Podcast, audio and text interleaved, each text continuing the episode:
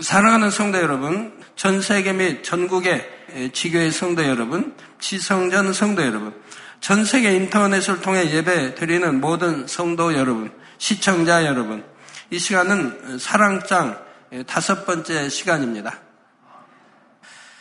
종종 사람들은 더 나은 소득을 위해 자신이 살고 있는 고향을 떠나 더 큰 도시나 타국으로 이주하기도 합니다. 이때 많은 사람들이 많은 돈을 벌어서 언젠간 다시 고향으로 돌아오리라 다짐하지요. 자녀들의 교육이나 사업 때문에 귀향하는 것이 쉽지 않은 경우 노후라도 그리운 고향에서 보내길 원하는 것입니다. 타향살이가 좀 고되더라도 이런 꿈이 있게 조금이라도 더 모으기 위해 열심히 일하고요. 주님을 믿는 우리도 이와 비슷합니다.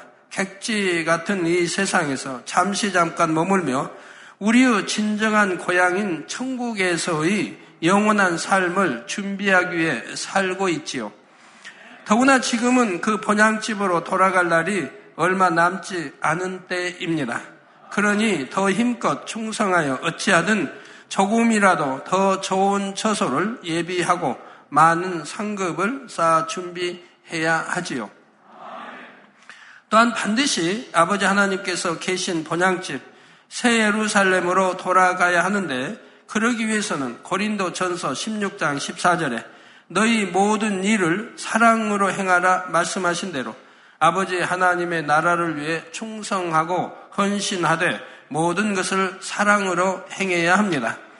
사랑으로 행하지 않은 것은 상급이 될 수 없으므로 아무 유익이 없기 때문이지요. 이처럼 진실한 사랑으로 충성하고 헌신하려면 신속히 마음 안에 영적인 사랑을 이루어야 합니다.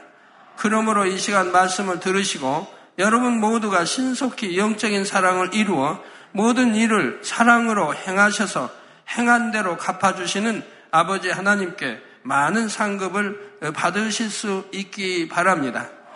그래서 천국의 영원한 삶을 더 행복하고 풍요롭게 누리실 수 있기를 주님의 이름으로 축원합니다. 여러분 하나님의 사랑을 받으시면요. 우리 주님의 이름 까닭에 어떤 핍박을 받았다든가 주님의 이름 까닭에 고난을 받았다든가 한다면 하나님은 반드시 위로차 여러분에게 축복을 주십니다. 사랑하는 성도 여러분, 여러분은 가난이나 질병, 재난, 기아 등으로 고통받는 이웃을 위해 돈이나 물건으로 구제해 본 적이 있으신지요? 또 구제를 한 후에 느껴지는 뿌듯함으로 얼굴에 살며시 미소가 떠올랐던 경험이 있으십니까? 아마 여러분 중 대부분이 이런 경험을 갖고 계실 것입니다. 그런데 만약 여러분이 구제하는 것을 아무도 알아주지 않는다 해도 동일하게 이런 뿌듯함을 느끼시겠는지요? 예라고 담대히 대답할 수 있다면 여러분의 구제는 진정한 사랑이 담긴 참된 구제라 할 수 있을 것입니다. 그런데 구제란 자신의 것을 희생하여 이웃을 돕는 것인데 참되지 않는 구제도 있나요? 하고 물으실 분들이 계십니까? 오늘 본문 고린도 전서 13장 3절 말씀에 보니 내가 내게 있는 모든 것으로 구제하고 또 내 몸을 불사르게 내어 줄지라도 사랑이 없으면 내게 아무 유익이 없느니라 말씀하신 대로 예, 물론 예, 있습니다. 그러면 어떻게 자신의 일부도 아닌 자신에게 있는 모든 것으로 구제하는데도 어, 사랑이 없을 수가 있을까요? 예를 들어 어떤 사람이 어마어마한 액수의 돈을 들여 구제를 했다고 해봅시다. 그런데 아무도 이를 알아주지 않자 서운한 마음이 듭니다. 이 구제를 과연 참되다 말할 수 있겠는지요? 그리고 만약 어떤 사람이 최선을 다해 어려운 이웃을 구제했는데 별로 감사해 하는 것 같지도 않고 오히려 더 많은 것을 요구하고 나옵니다. 저는 이런 일을 참 많이 겪었어요.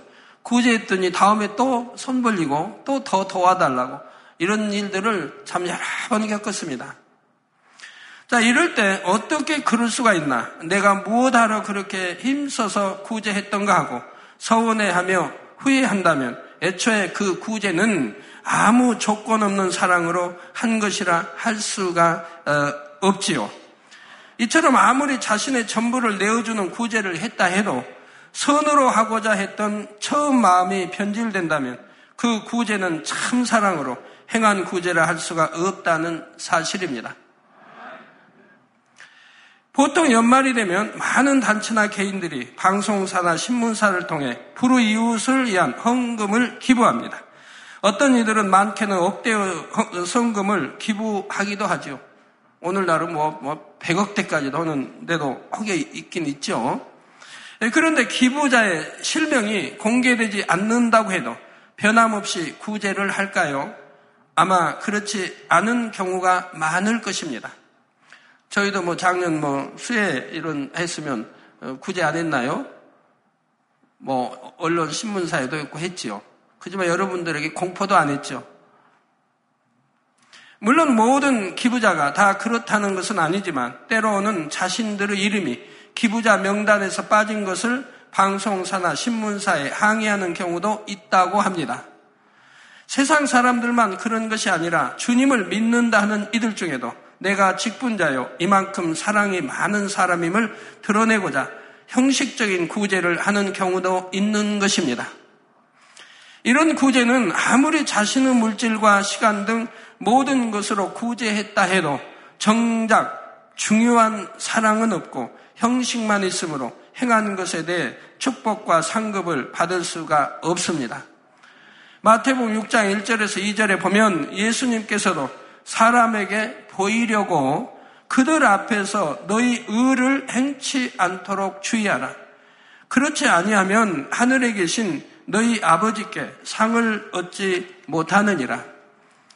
그러므로 구제할 때 외식하는 자가 사람에게 영광을 얻으려고 회당과 거리에서 하는 것 같이 너희 앞에 나팔을 불지 말라. 진실로 너희에게 이르노니 저희는 자기 상을 이미 받았느니라 하고 말씀하셨지요. 구제하고 드러내고 자랑하려고 하면 이미 사람들에게 칭찬과 다 받았다 이 말. 그래서 하늘나라에서는 줄 것이 없다 이 말입니다.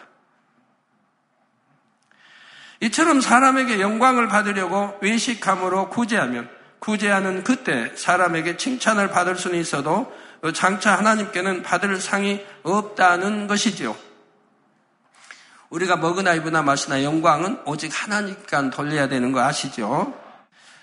예, 그런 구제는 하나님을 위한 것도 이웃을 위한 것도 아닌 자신을 위해 한 것이므로 아버지 하나님 편에서 상을 주실 명목이 없기 때문입니다. 그러기 때문에 사랑이 없으면 아무리 자신의 모든 것을 내어주는 구제라 할지라도 아무 유익이 없다 말씀하시는 것이죠. 이런 형식적인 구제를 하는 사람은 칭찬을 받을수록 그 마음이 점점 높아질 뿐이고 더 나아가 계속해서 이생의 자랑을 취해 나갑니다. 하나님께서 만약 이런 사람에게 축복을 주신다면 자신을 하나님께 합당한 사람으로 여길 수도 있지요. 그러면 마음의 할례를 해 나가지 않으므로 결국 자신에게 해가 될 수도 있다는 사실입니다. 여러분 아무리 충성봉사해도 마음에 할례하지 않으면 하나님과는 상관이 없는 거예요. 충성봉사가 믿음으로 한 것도 아니기 때문에 하나님과는 상관이 없어요. 마음에 할례하면서 충성 봉사할 때 그 행함이 믿음으로 하는 것이기에 그것이 상이 되고 축복이 가는 거예요. 그래서 마음에 할례하지 않고 열심히 충성하고 하면 제가 지금까지 지켜본 그런 분에게 보이는 축복은 주신 것을 봅니다. 그러지만 그 축복이 이제 어떠한 경우에 자기 유익조차 하나님 멀리 한다든가 여러 문제가 생길 때는 거두어지는 것을 보게 돼요. 그래서 마음에 할례하지 않으면 하나님과 상관이 없는 거예요. 눈에 보이게 좀 충성했으니까 그때는 주신다 이 말입니다. 그지만 그러나 영원한 축복이 아니라 이 말입니다. 그가 마음을 변개해서 할례하지 않으니까 마음을 변개할 때가 오죠. 그럴 때는 다 무너져 버리고 만다 이 말입니다. 그렇기 때문에 아버지 하나님 편에서는 아무리 축복을 주고 싶어 하셔도 주실 수가 없습니다. 오히려 주시면 오히려 그것이 망하는 길로 가게 된다 이 말입니다. 축복을 받아 육적인 축복 받으면 오히려 하나님을 등지고 멀리하고 충성이 식어지고 하게 된다 이 말입니다. 그러면 진정한 사랑으로 하는 참된 구제는 과연 어떤 구제일까요? 예수님께서는 마태복음 6장 1절에서 2절에 외식에 대해 엄히 경계하신 후 3절, 4절에 너는 구제할 때 오른손에 하는 것을 왼손이 모르게 하여 아, 한 몸에 달려있는데 오른손이 하는 것을 왼손이 모르게 하라고 하면 과연 어떠한 말씀이겠습니까? 모르게 하여 내 구제함이 은밀하게 하라. 은밀한 중에 보시는 너희 아버지가 갚으시리라 말씀하시며 어떻게 구제해야 하는지를 가르쳐 주십니다. 바로 은밀하게 하라 말씀하시죠. 자, 그런데 혹여 여러분들 중에 그럼 구제한 것이 남들에게 알려지면 상을 받을 수 없다는 것인가? 구제한 것을 밝히면 무조건 진실치 못한 구제인가? 하고 오해하실 분이 계신지요? 오른손에 하는 것을 왼손이 모르게 하라는 것은 그런 의미가 아닙니다. 바로 남에게 보여 칭찬받으려고 구제하는 일이 없도록 칭찬받기 위해서 또 나는 이런 사람이다. 나를 알아달라. 나는 이렇게 선을 베푸는 사람이다. 그런 마음으로 어, 하지 않도록 구제한 일 없도록 그만큼 자신의 마음을 철저히 지키라는 의미이지요. 오직 마음에서 우러나는 진실한 사랑으로만 이웃의 유익만을 위해 구제하라는 말씀인 것입니다. 이처럼 이웃을 사랑하여 구제하는 사람은 누가 알아주든 알아주지 않든 상관하지 않습니다. 자기 드러내려고 하고 알리려고 하, 그래서 구제한 게 아니니까요. 구제를 함으로써 이웃의 형편이 나아진다면 그것이 기쁜 것이지 선행이 드러나 남들에게 칭찬을 받으면 오히려 민망하게 여기죠. 주님으로부터 값없이 받은 은혜가 너무나 크게 어찌하든 자신도 베풀기 원하는 마음이기 때문입니다. 자, 또한 사랑과 선행을 너무나 기뻐하시는 주님께서 얼마나 기뻐하실까 하는 생각에 자신도 기쁜 것이고요. 더구나 은밀한 중에 보신 아버지 하나님께서 행한 대로 축복과 상급으로 갚아주실 것을 믿게 더욱 행복합니다. 아버지 하나님께서 가장 기뻐 받으시는 구제는 이처럼 자신이 드러나는 것과 상관없이 하나님과 이웃을 위해 구제할 수 있는 것만으로도 감사하며 참 사랑으로 행하는 구제라는 사실입니다. 아버지 하나님께서는 잠언 15장 3절에 여호와의 눈은 어디서든지 악인과 선인을 감찰하시느니라 말씀한 대로 아무리 은밀히 행하는 선행이라도 놓치지 않으시고 반드시 축복과 상급으로 갚아주십니다. 그러니까 여러분 어찌하든 선행해야 돼요. 선을 행해야 돼요. 당장 지금 유익이 안 된다. 지금 당장 손해를 본다 해도 선행을 행해야 돼. 그럼 아버지가 보고 계신다 이 말입니다. 내가 악한 생각, 악한 행함, 또 유익 위해서 어떤 악한 행동이 나왔다면 하나님은 보시되 너는 악인이다 하신다 이 말. 악인이다 하시면 하나님이 너는 내 아들이다, 내 백성이다 라고 하시지 않는다 이 말입니다. 너는 마귀의 자녀다 하신다 이 말입니다. 그러나 선한 일을 했을 때는 그래 너는 참 내 아들이다, 딸이다. 또는 넌내 백성이다. 하늘의 백성이다. 라고 인정하신다. 이말. 그러면 하나님이 어느 손 들어주겠어요? 선한 선인 손 들어주죠. 어떤 어려움이 닥쳤을 때, 어떤 문제가 있을 때, 막힘이 있을 때 하나님이 기도에 응답하시고 풀어주시죠. 선한 행함을 받습니까? 선한 마음을 받습니까? 항상 선한 편에 하나님이 서 계신다. 이 말. 전지전능하신 하나님 무엇을 못하십니까? 이 하나님이 선한 자의 손을 들어주신다. 이 말. 그러니까 불통이 형통하게 되고 형통은 더 형통하게 되는 것이죠. 이건 진리에 영원히 변치 않는 참 진리인데도 이거 하나를 여러분들이 행치 못하는 분들이 너무나 많이 있다 이 말입니다. 그러면서 그러니 믿음이 없다는 거죠. 믿는다고는 해도 참 영적인 믿음이 없기 때문에 당장 눈앞에 보는 유익만 쫓아간다 이 말입니다. 내가 손해를 얼마나 본다 할지라도 정말 이것이 선이라면 선을 택해야 할 터인데 그러지 못한다 이 말이에요. 그리고 나는 기도하는데 하나님이 축복 안 해주시나? 나는 이만큼 충성하는데 왜 축복 안 해주시나? 라고 말하는 분들도 있는 거지요. 사도행전 10장에 나오는 고넬료는 이런 축복을 받은 대표적인 인물이죠. 그는 이방인이라처럼 하나님은 안 입으십니까? 다 지켜보지요. 모든 인구 하나님이 하나하나 다 지켜보시는 겁니다. 사도행전 10장 2절에 그가 경건하여 온 집으로 더불어 하나님을 경외하며 백성을 많이 구제하고 하나님께 항상 기도하더니 한 대로 예? 그가 경건하여 즉 하나님이 믿는 백성이 아니라 이 말입니다. 그런데도 그가 경건하여 온 집으로 더불어 하나님을 경외 이게 본인뿐이 아니라 가족까지 가족까지 다 하나님을 경외한다. 그래서 하나님을 경외하며 백성을 많이 구제하고 이게 얼마나 선한 일을 합니까? 하나님께 항상 기도하는 하나님 믿는 그런 뭐 유대인도 아니고 어, 유대 저기도 아니고 이스라엘 백성도 아니고 우리 만민 성도도 아니고 그런데도 항상 그는 선하니까 신을 인정한다 이 말입니다. 창조주 하나님을 인정합니다. 그렇기 때문에 하나님께 항상 기도하더니 고넬료는 하나님을 경외하며 구제에 힘썼습니다. 그는 가이사라에 주둔하고 있던 로마 군대의 백부장으로 어 이제 한 지역을 담당하고 있었습니다.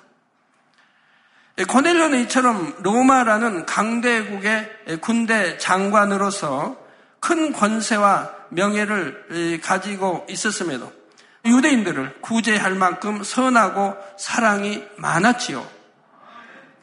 이런 고넬료를 기뻐하신 하나님께서는 베드로를 주관하셔서 고넬료가 복음을 듣게 하시고 이방인으로서는 최초로 성령을 받도록 하셨습니다. 자신은 물론 그의 가족과 친구들까지 구원을 받았죠. 그들의 영향하에 있는 가족들, 일가 친족, 친구들까지 또 하나님을 경외하고 사랑하는 이런 사람들이 됐다 이 말. 그러니 그들에까지 전부 축복이 가는 것을 볼 수가 있더라 이 말입니다. 마치 작은 보석이 많은 모래들과 섞여 있어도 빛이 비치면 보석의 강렬한 반짝임으로 인해 수많은 모래알 속에서 보석이 드러나듯이 진실한 선과 사랑을 가진 자녀는 아버지 하나님의 눈에 확연히 보이게 된다는 사실입니다. 사도행전 9장에는 선행과 구제하는 일이 심히 많았던 다비다라는 여 제자가 나오는데 다비다는 죽었다가 다시 살아나는 놀라운 축복을 받았습니다. 다비다의 선행과 구제가 얼마나 진실했던지 베드로가 다비다의 시체를 누인 곳에 다다르자 39절 후반절에 모든 과부가 베드로의 곁에 서서 울며 도루가가 즉 다비다가 저희와 함께 있을 때 지은 속옷과 겉옷을 다 내어 보이거늘 한대로 다비다의 선행을 말하며 다비다의 죽음을 진심으로 안타까워했습니다. 즉 선행을 많이 베풀었다 이 말입니다. 이처럼 선행과 구제를 통해 큰 축복을 받은 고넬료와 다비다의 공통점은 하나님을 뜨겁게 사랑하여 늘 기도하고 이웃을 사랑하여 구제에도 힘썼다는 사실입니다. 즉 선한 마음을 가졌고 행함으로 보여 주었지요. 이러기 때문에 죽은 자였더라도 많은 이들이 지금 이 여인에 대해서 지금 칭찬한다 이 말이에요. 이렇게 선한 이렇게 선을 베풀었고 그러니까 감동함을 받은 베드로가 예, 감동을 받았다면 성령이 역사를 한 거죠. 베드로가 기도해 주니 살아났다 이 말입니다. 이스라엘도 소경이 참 많았습니다. 문둥병자도 많았습니다. 그런데도 문둥병자 하나도 치료받지 못했다 이 말이에요. 성경에 나오지 않아요? 오직 이방인이 이방인 나만 장군만 치료를 받았다 이 말입니다. 그렇게 치료받을 만한 그는 선한 마음이고 그리고 하나님을 경외할 수 있는 사람이고 그런 행함 그러기 때문에 거기는 하나님의 선지자를 통해 치료해 줬는데 그 당시에 문둥병자 많아도 다른 사람은 치료받지 못했다 이 말. 이렇게 하나님이 치료하는 이유가 있다면 성경들도 많았습니다. 그러나 다 치료받은 게 아니죠. 소경일지라도 반드시 주님 앞에 나와서 강청했을 때 치료가 받았습니다. 멀리 떨어져 있는데 부모가 되시나 내 아들이 소경이니 기도해 주세요. 그래 치료받았나요? 아닙니다. 그건 치료하지 않는다 이 말. 본인의 믿음으로 나와야 된다 이 말. 그리고 그 본인이 믿는다고 소경이 눈뜬 게 아닙니다. 그가 정말 선한 자여야 한다 이 말. 그래서 성경에 보면 속에 눈 떴을 때 얼마나 그 마음이 선합니까?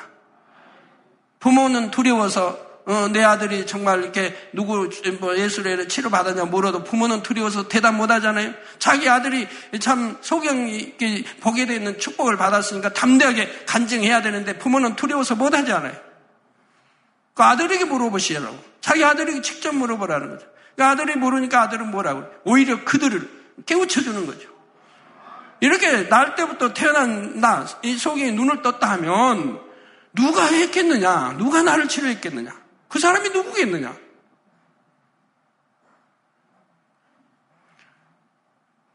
어찌하여 그걸 내게 묻느냐? 날 때부터 참 소경된 사람이 눈을 떴다는 말은 들어본 적이 없다 이 말입니다. 그건 내가 눈을 떴다 하면 내가 본다 하면 그분이 누구겠느냐? 라고 오히려 그들에게 질문을 합니다.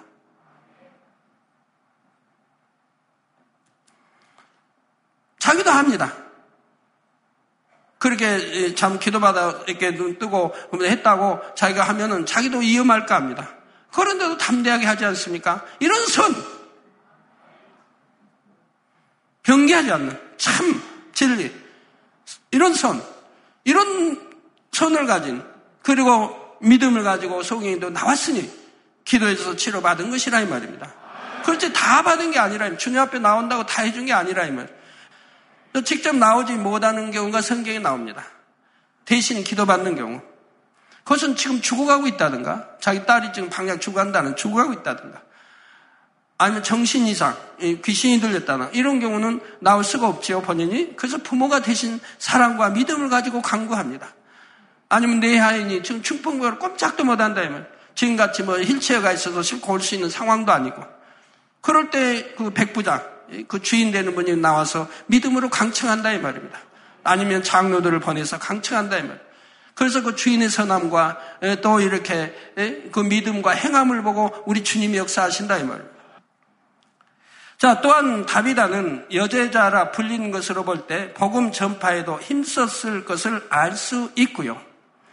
우리 많은 성도님들도 하나님을 뜨겁게 사랑하시니 어찌하든 하나님 나라의 보탬이 되고자 그리고 많은 교회들과 가정들을 구제하는데 힘이 되어 주시고자 열심히 일하여 모은 것을 하나님께 드리고 또 드리는 것을 봅니다.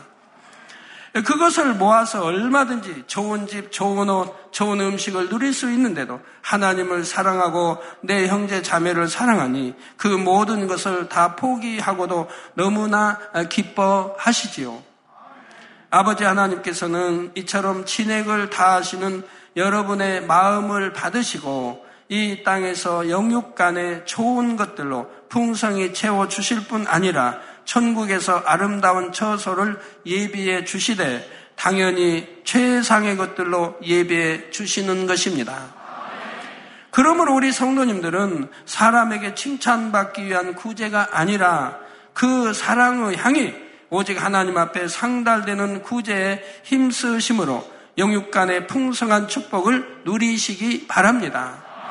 성도 여러분, 이런 진실한 사랑의 구제를 하기 위해서는 결국 마음의 선과 사랑을 이루어야 합니다.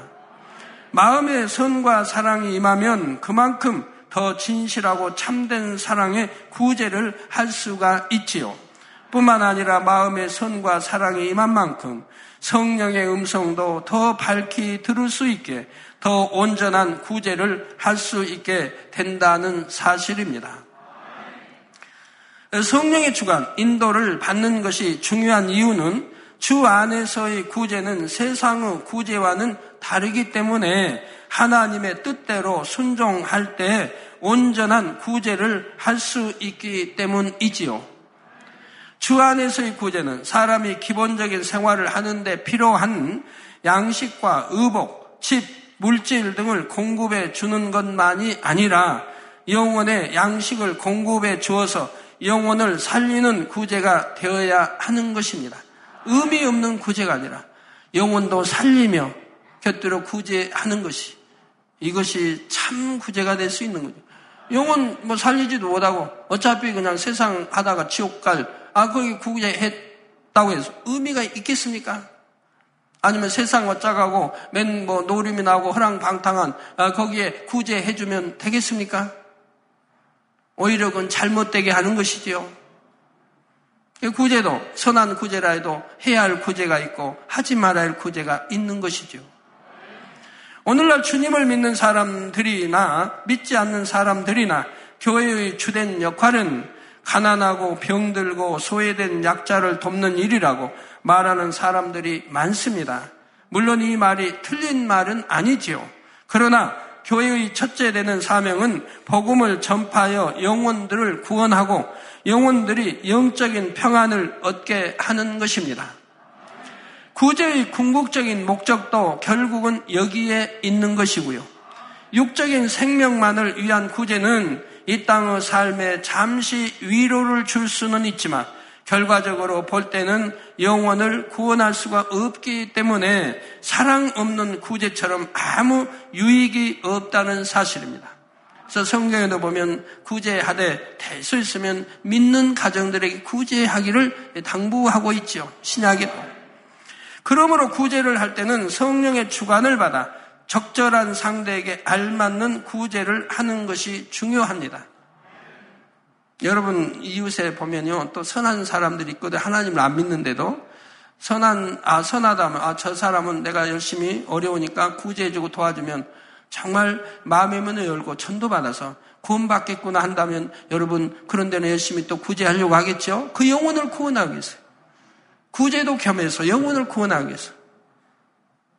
그나 아주 강팍하고 마음을 닫고 사는 전도에도 뭐, 그, 뭐 그런 게 어디 있느냐라고 하고 거기가 어렵게 산다. 그럼 여러분 구제해주고 싶은 마음이 안 생기겠죠.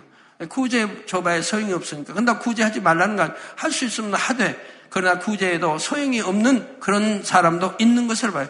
그러나 구전이 너무 감사해서 눈물 흘리고 마음의 문을 열고 천도도 받아들이는 이런 사람들이라 하면 얼마든지 구제할 수 있지 않겠습니까?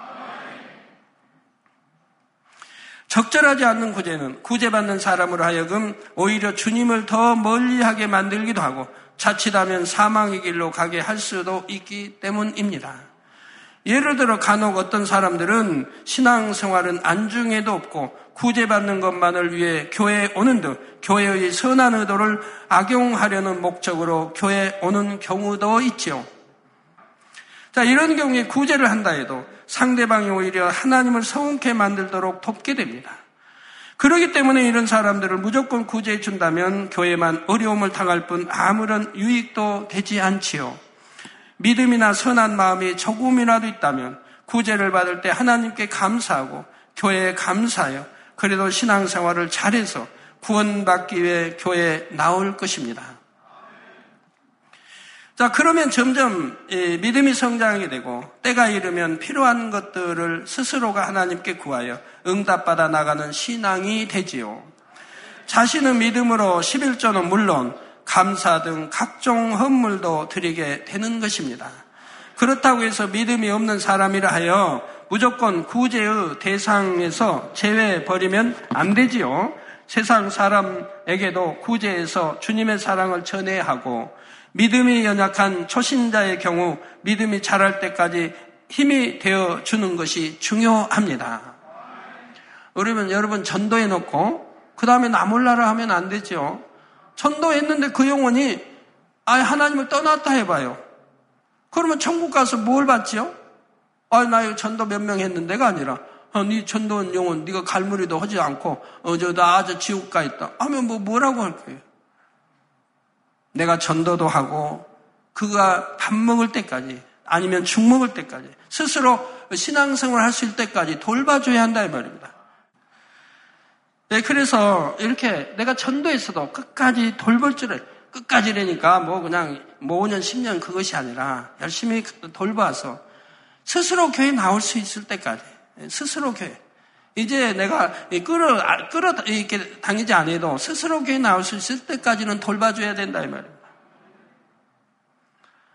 그래서 믿음이 연약한 초신자의 경우 믿음이 자랄 때까지 힘이 되어주는 것이 중요합니다.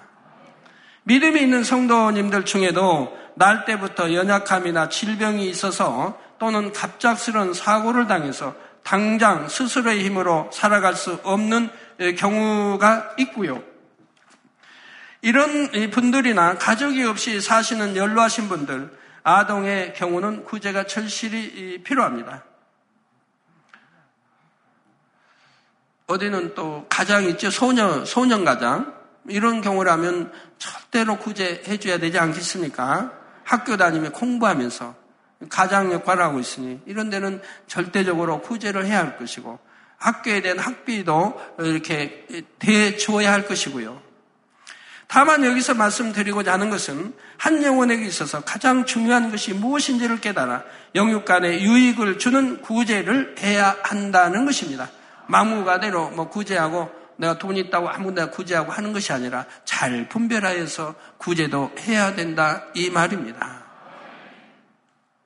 자, 이러한 구제는 영적인 사랑이 임에 있는 만큼 영혼을 위해 간절히 기도하는 만큼 임하는 선의 지혜를 받을 때 더 잘 할 수 있는 것이고요. 그렇기 때문에 하나님의 자녀들은 어찌하든 한 영혼이라도 더 구제하기를 힘쓰되 자신의 생각이나 사람에 대한 정에 끌려 맹목적으로 구제해서는 안 됩니다. 자신이 가지고 있는 재물이라 할지라도 모든 소유는 하나님께서 주신 것임을 인정하여 주인이신 하나님의 뜻대로 성령의 주관을 받아 영적인 구제를 하려는 마음이 되어야 하지요. 우리 성도님들 중에는 어려운 중에 이 재단에 오셨다가 믿음 안에 열심히 살아감으로 질병과 가난에서 벗어나 지금은 큰 축복을 받아 나가는 분들이 많지요. 구제를 받음으로써 가정도 복음화되고 화목해져서 가족 모두 주님의 일에 충성함으로 축복받아 나가는 가정들도 많고요. 이제는 축복받아 이전에 졌던 사랑의 빛을 갚는다는 심정으로 오히려 어려운 분들을 구제하고 계신 분들이 많이 있습니다. 이 얼마나 행복한 일입니까? 더구나 본 재단에는 축복과 응답의 비결을 밝히 알려드리는 생명의 말씀이 있고 권능이 있습니다. 그래서 어떤 막막한 문제라도 중한 질병이라도 해결을 받고 치료받을 수 있으니 더욱 소망이 넘치지요. 저 또한 7년간의 질병으로 건강도 가정의 화목도 물질도 다 잃고 절망 속에 있을 때 주님을 만났습니다. 주님 앞에 나가 무릎 꿇는 순간 모든 질병을 치료받았고 말씀 안에 살아감으로 축복이 임하니 산더미 같은 부채도 다 갚을 만큼 많은 축복을 받았지요.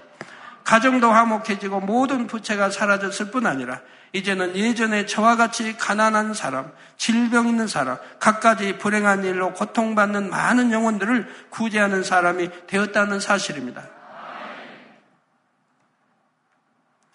그러므로 여러분 모두도 성령의 밝은 인도를 받아 영적인 구제를 하심으로 많은 영혼을 구원하여 이 땅에서나 천국에서나 큰 축복과 상급을 받으시기를 주님의 이름으로 축원합니다. 그런데 한 가지 더 말씀드리면 이웃을 위해 구제할 때뿐 아니라 아버지 하나님께 드리는 모든 예물도 사랑이 없으면 아무 유익이 없다는 사실입니다. 짐승을 잡아 제사를 드리던 구약 시대에는 여호와께서 재물을 불에 사를 때의 향기로운 냄새를 흠양하신다는 표현이 많이 나옵니다.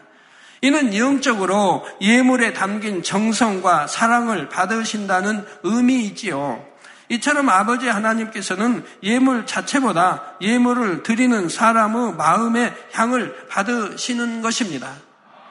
마가복음 12장에는 중심의 향을 담은 예물을 드림으로 예수님께 칭찬받았던 한 과부가 나오지요. 이 과부가 자기 모든 소유, 그 생활비 전부였던 두 랩돈을 성전에 연복에 넣자 예수님께서는 더 큰 액수를 넣은 다른 사람들보다 이 과부가 가장 많이 넣었다 말씀하십니다. 랩돈은 당시 그리스도의 가장 작은 화폐 단위인데 두 랩돈은 오늘날 우리의 화폐 단위로 환산해 보면 참 아주 적은 돈입니다. 뭐한만 원이 될까요? 그러나 2000년 전과 지금 어, 환산 이제 환산할 수는 없지요. 물가금 모든 게 다르니까. 하지만 그 돈이 지극히 적은 돈이었다 이 말입니다. 예수님께서는 왜 많은 돈을 넣은 사람들이 아니라 두 랩돈이라는 작은 돈을 들인 과부를 칭찬하셨을까요? 마태복음 6장 21절에 예수님께서는 내 보물이 있는 그곳에는 내 마음도 있느니라 말씀하셨습니다. 따라서 과부가 자신의 생활비를 전부 드렸다는 것은 과부의 마음 전부가 우리 하나님께로 향해 있다는 표현이 되지요. 과부는 결코 억지로나 사람을 의식함으로가 아닌 마음 중심의 사랑으로 행한 것이었습니다. 이처럼 예물을 바라보시는 아버지 하나님의 저울은 사람의 생각과 다르다는 사실입니다. 그러므로 여러분 모두는 11조와 감사헌금, 건축, 성교, 구제헌금 등 각종 예물을 드리실 때마다 이 정도면 되겠지 않은 적당한 마음이 아니라 그 무엇보다도 여러분의 마음과 사랑 전부를 담아 드리실 수 있기를 바랍니다. 사랑하는 성도 여러분, 결론 말씀드립니다. 마태복 25장 34절 후반절에서 36절에 보면 우리 주님께서 심판 때 의인들에게 내 아버지께 복받을 자들이여 나와 창세로부터 너희를 위하여 예비된 나라를 상속하라. 내가 줄일 때 너희가 먹을 것을 주었고 목마를 때 마시게 하였고 나그네 되었을 때 영접하였고 벗었을 때 옷을 입혔고 병들었을 때 돌아보았고 옥에 갇혔을 때 와서 보았느니라 하고 칭찬하시는 장면이 나옵니다. 이 말씀을 들은 의인들은 우리가 어느 때 주님께 그리 행하였느냐고 묻지요. 오히려 의인들은 오히려 오히려 제가 언제 그런 일을 선한 일을 그렇게 주님을 그렇게 참 돕는 일을 했습니까? 라고 묻는다 이 말입니다. 그러자 주님께서는 내가 진실로 너희에게 이르노니 너희가 여기 내 형제 중에 지극히 작은 자 하나에게 한 것이 곧 내게 한 것이니라 하고 말씀합니다. 작은 자라고 해서 권세가 없다고 해서 명예가 없다고 해서 가난하다고 해서 야쁜 것이 아니라 우습게 게 아니라 그런 자에게도 선을 베풀었다 이 말입니다. 이와 같이 여러분이 진실한 사랑으로 이웃을 구제하면 그 구제는 곧 우리 주님을 위해 한 것과 같고 이후에는 큰 칭찬과 상급을 받게 된다는 사실입니다. 그러므로 여러분 모두는 여러분 주변에 줄이고 목마르고 아파하는 영혼을 주님을 섬기는 마음으로 부지런히 돌아보실 수 있기를 바랍니다. 그래서 여러분의 선행과 구제가 잠시 잠깐 오면 사라질 이 땅이 아닌 하늘나라에 영원히 기록되어 빛나며 주님께 큰 칭찬과 상급을 받게 되시기를 주님의 이름으로 축원합니다. 할렐루야 전능하신 사랑의 아버지 하나님 이 시간 기도 받는 모든 성도님들 위해 안수하여 주옵소서 GCN 방송과 인터넷과 화상을 통해 기도받는 지 교회와 지 성전 그리고 전 세계 하나님의 자녀들 위에도 시공간을 초월하여 역사하여 주시기를 원합니다. 믿어지는 믿음을 주시고 부정적인 생각과 의심의 세력을 물리쳐 주옵시며 모든 시험 환란도 물리쳐 주옵소서. 머리부터 발끝까지 오장 육부 뼈 마디마디 온몸의 신경 조직 세포 등 아픈 곳마다 성령의 불로 태우시고 근본의 빛으로 역사하여 주옵소서.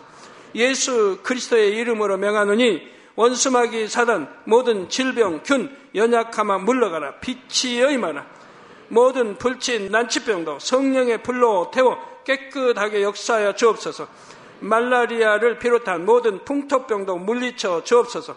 깨끗함을 입을 지어다. 감기, 기침, 열, 몸살, 독감 등 각종 유행성 질병도 다 물러가라. 어떠한 유행성 질병 균도 틈타지 않게 지켜 주옵소서. 위암, 폐암, 간암, 유방암, 자궁암, 대장암, 피부암 등 각종 암과 에이즈, 백혈병, 뇌졸중, 고혈압, 저혈압, 심장병, 폐병, 위장병, 당뇨, 부인병, 피부병, 갑상선, 질환과 모든 염증도 깨끗게 하여 주옵소서. 소아마비, 중풍, 관절염, 디스크도 온전케 하여 주옵소서. 요통, 두통, 신경통을 비롯한 모든 통증은 사라질지어다. 간질, 자폐증, 우울증, 조울증, 노이로제 등 모든 정신 질환도 물러가라. 모든 마비된 것도 풀어지고 일어나 걷고 뛸지어다. 눈도 잘 보이게 하옵시고 귀도 잘 들리게 하여 주옵소서. 소경은 눈을 뜨고 기머거리는 들으며 벙어리는 말할지어다. 각종 사고 후유증도 깨끗게 하시고 부러진 뼈도 붙여 주옵소서. 화상 입은 것도 온전케 하옵소서. 화기야 물러가라. 열도 물러가라. 아버지 흉터도 나지 않게 역사해 주시기를 원합니다. 마약을 비롯하여 각종 약물과 독극물 중독도 깨끗함을 입을 지어다. 죽은 신경과 세포가 살아나며 죽은 자도 살아나게 하여 주옵소서. 잉태어 축복도 주시기를 원합니다. 잉태 축복을 받으라 예수 그리스도의 이름으로 명하느니 원수마귀 사단을 하늘 공중 곳에 잡은 악의 영들아 물러가라. 그의 사자들도 물러갈 지니라. 이 땅의 악한 영, 더러운 영, 거짓되고 간사한 영, 이간질하고 미혹하는 모든 어둠들은 물러가라. 모든 흉악의 결박을 풀고 어둠아 물러가라. 빛이여 임하라. 아버지 하나님 부르짖어 기도할 수 있는 능력을 주시고 죄를 버리고 성결될 수 있는 능력을 주옵소서. 영혼이 잘됨 같이 범사에 잘되게 하시고 가정의 복음화도 이루어 주시길 원합니다. 한 주간도 모든 사고와 재앙으로부터 지켜주시고 불통이 없는 형통한 삶을 살 수 있도록 축복해 주옵소서. 성령의 불담으로 천군 천사와 주님의 불꽃 같은 눈동자로 모든 하나님의 자녀들과 가정, 일터, 사업들을 지켜주시기를 원합니다. 학생들에게 지와 명철을 더하시고 공부도 할 수 있는 뜨거운 마음과 열정도 더하여 주옵소서. 마음과 생각을 세상에 빼앗기지 않도록 지키시고 하나님을 뜨겁게 사랑하는 학생들로 축복하여 주옵소서.